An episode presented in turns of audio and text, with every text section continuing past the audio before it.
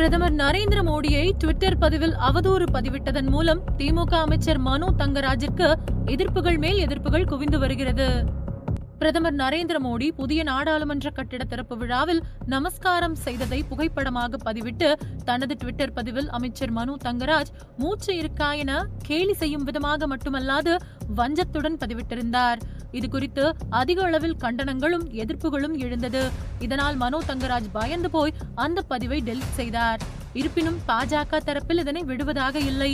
மேலும் மேலும் அமைச்சர் மனோ தங்கராஜிற்கு எதிர்ப்புகளையும் கண்டனங்களையும் தெரிவித்து வருகின்றனர். இந்த நிலையில் அரக்கு குணம் படைத்த திமுக என பாஜகவின் தேசிய நிர்வாகி வேலூர் இப்ராஹிம் கூறியுள்ளார். பத்திரிகையாளர் சந்திப்பில் இதுகுறித்து அவர் அளித்த பேட்டியில் இதனை கூறியுள்ளார். தமிழ்நாட்டுடைய பால்வளத்துறை அமைச்சர் வந்து நேற்று செங்கோல் பிரதமருக்கு கொடுக்கும் பொழுது அது செங்கோலை வந்து வணங்குறாரு. அதுக்கு மனோ தங்கராஜ் வந்து அஹ், பால்வளத்துறை அமைச்சர் அவருடைய ட்விட்டரில் வந்து மூச்சு இருக்கா?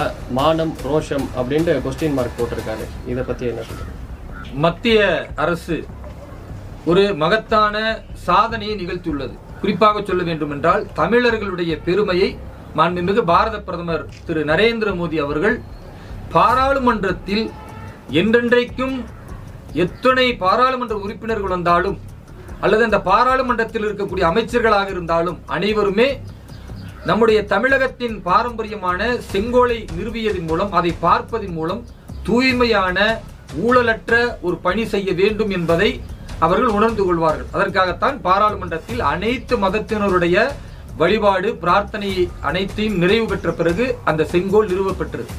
ஆனால் திமுகவை பொறுத்தவரை இந்த தேசத்திற்கு எதிரான கருத்தையும் பிரிவினைவாதத்தையும் மட்டுமே பேசக்கூடிய கட்சி.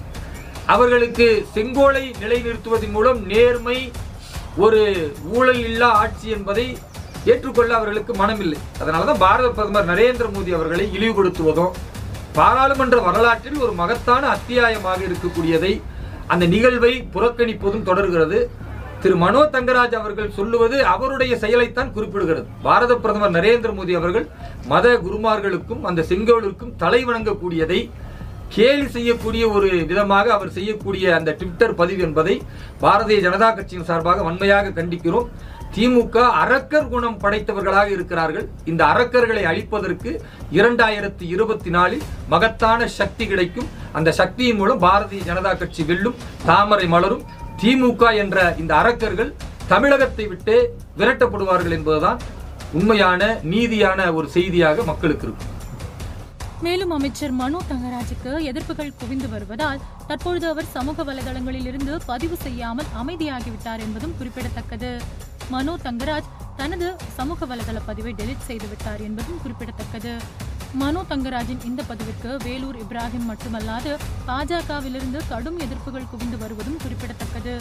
ஏற்கனவே திமுகவில் உள்ள அமைச்சர்கள் சர்ச்சையாக பேசி வருவதும் அதன் பிறகு தான் பேசியதிலிருந்து பின்வாங்குவதும் நிகழ்ந்து வருவதால் திமுக அமைச்சரவையில் சர்ச்சை ஏற்படுத்தியுள்ளது.